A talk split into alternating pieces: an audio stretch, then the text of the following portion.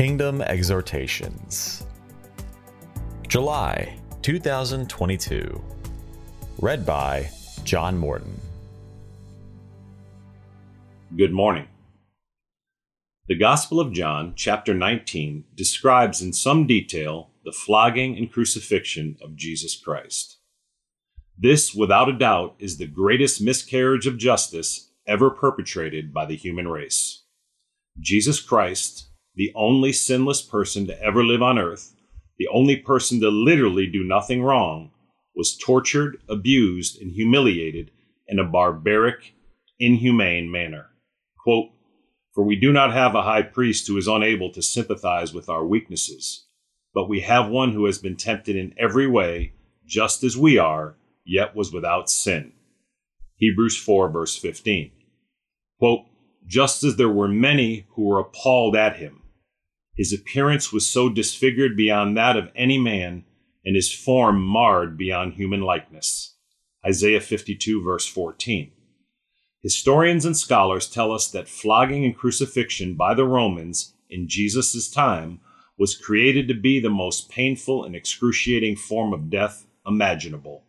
Quote, then Pilate took Jesus and had him flogged. The soldiers twisted together a crown of thorns and put it on his head. They clothed him in a purple robe and went up to him again and again, saying, Hail, King of the Jews! And they struck him in the face. John 19, verses 1 through 3. As we read this account, we see a heartless, angry, bitter, and malicious betrayal of Jesus by the religious leaders, grossly sinful and unfitting for any human being to conceive.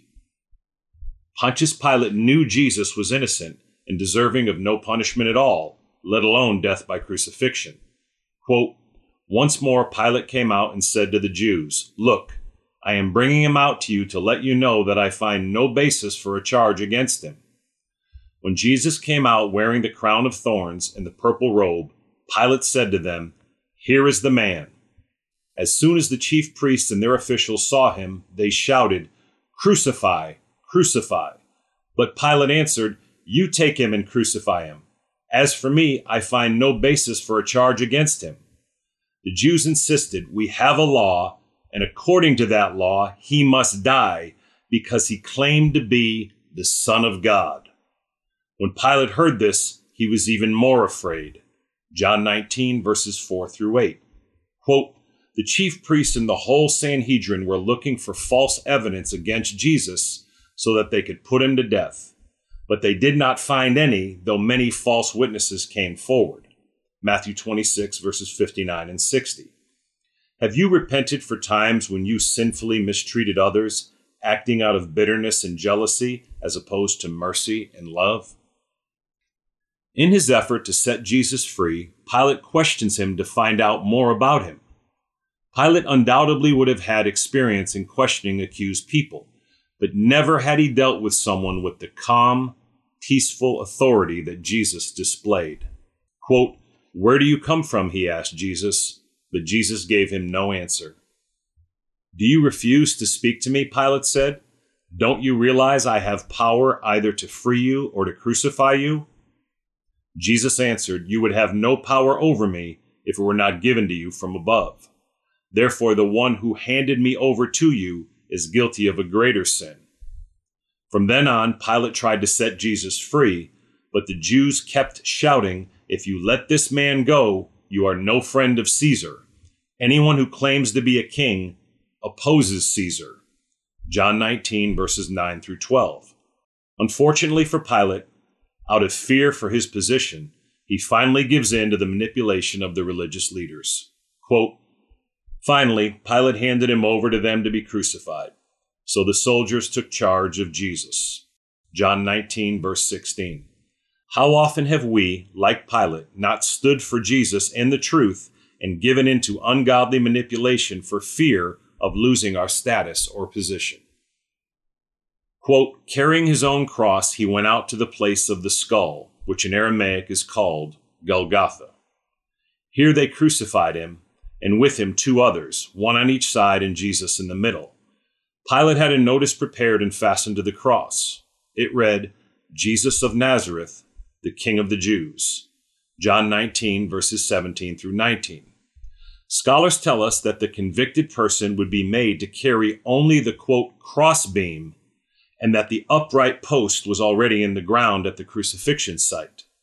Additionally, the crime that was committed by the condemned person was written out and attached to the cross.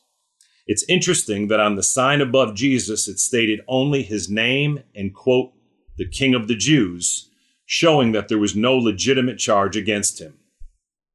In Matthew's Gospel, we're told that both robbers were insulting Jesus. Quote, in the same way, the robbers who were crucified with him also heaped insults on him. Matthew 27, verse 44.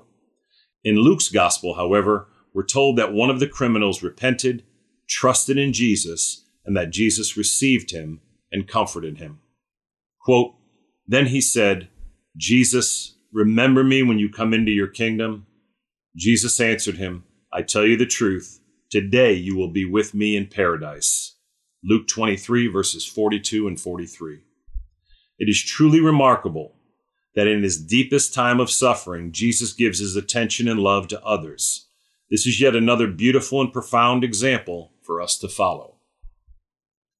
In a show of love, devotion, and courage, we find Jesus' mother, three other women, and the Apostle John standing at Jesus' side, witnessing his crucifixion. Quote, Near the cross of Jesus stood his mother, his mother's sister, Mary, the wife of Clopas, and Mary Magdalene. John 19, verse 25. With genuine humility, the Apostle John, who wrote this gospel, does not refer to himself by name, but calls himself, quote, the disciple whom Jesus loved.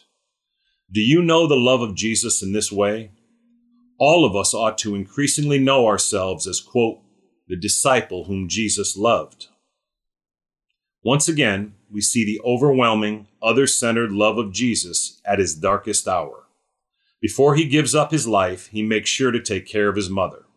Quote, when Jesus saw his mother there, and the disciple whom he loved standing nearby, he said to his mother, Dear woman, here is your son, and to the disciple, Here is your mother. From that time on, this disciple took her into his home. John 19, verses 26 and 27. It is indeed the highest of virtues to take our minds off ourselves and be thoughtful and considerate of others when we are going through pain and suffering of our own. Quote, God made him who had no sin to be sin for us, so that in him we might become the righteousness of God. 2 Corinthians 5, verse 21.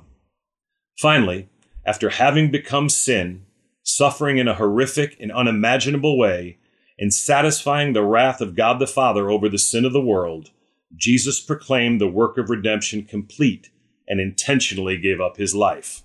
Quote, Later, knowing that all was now completed, and so that the scripture would be fulfilled, Jesus said, I am thirsty. A jar of wine vinegar was there, so they soaked a sponge in it, put the sponge on a stalk of the hyssop plant, and lifted it to Jesus' lips. When he had received the drink, Jesus said, It is finished. With that, he bowed his head and gave up his spirit. John 19, 28 through 30. With the words, quote, It is finished, Jesus had fully paid the debt for the sin of the world and opened the way for salvation and the forgiveness of sins to all who would trust in him alone to be saved. Are you currently trusting in Jesus alone for the forgiveness of your sins and the salvation of your soul? Quote, He is the atoning sacrifice for our sins, and not only for ours, but also for the sins of the whole world. 1 John 2, verse 2. Quote, Yet to all who received him, to those who believed in his name, he gave the right to become children of God. John 1, verse 12. Let us go now and thoughtfully consider the overwhelming love and sacrifice of our Lord and Savior Jesus Christ as he willingly became sin and submitted to unimaginable suffering and crucifixion. Consider also the love and sacrifice of our Heavenly Father and the Holy Spirit. Quote, For God so loved the world that he gave his one and only Son, that whoever believes in him shall not perish, but have eternal life. John 3, verse 16. Remember the bitterness, anger, and hatred of the religious leaders and check your own heart for these ungodly qualities. We all have elements of these living in us and need to consistently and earnestly repent and work to rid ourselves of them. Quote, but now you must rid yourselves of all such things as these anger, rage, malice, slander, and filthy language from your lips. Do not lie to each other, since you have taken off your old self with its practices, and have put on the new self, which is being renewed in knowledge in the image of its Creator. Colossians 3, verses 8 through 10. Take time to repent for where you have given in to fear and manipulation and pray for Jesus to give you the courage to stand for the truth in every aspect of your life.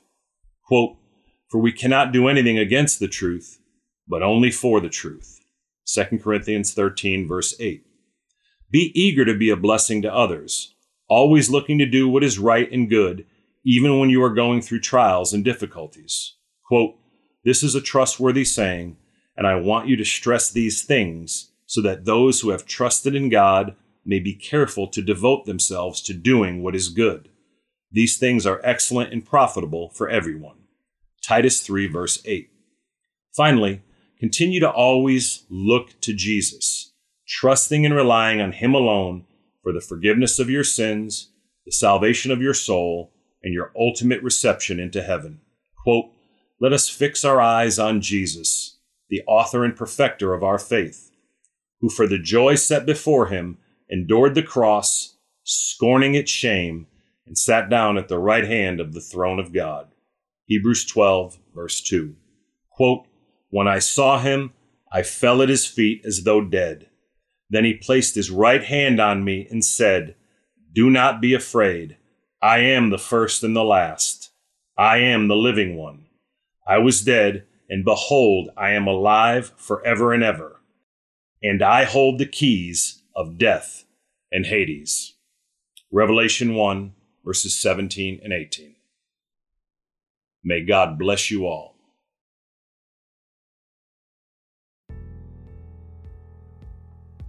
Kingdom exhortations are written by John Morton, Dave Anderson, and Tom Anderson.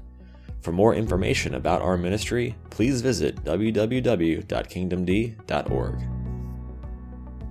Make every effort to add to your faith goodness, and to goodness, knowledge, and to knowledge, self control, and to self control, perseverance, and to perseverance, godliness, and to godliness, brotherly kindness, and to brotherly kindness, love. For if you possess these qualities in increasing measure, they will keep you from being ineffective and unproductive in your knowledge of our Lord Jesus Christ. But if anyone does not have them, he is nearsighted and blind, and has forgotten that he has been cleansed from past sins. 2 Peter 1, verses 5 through 9.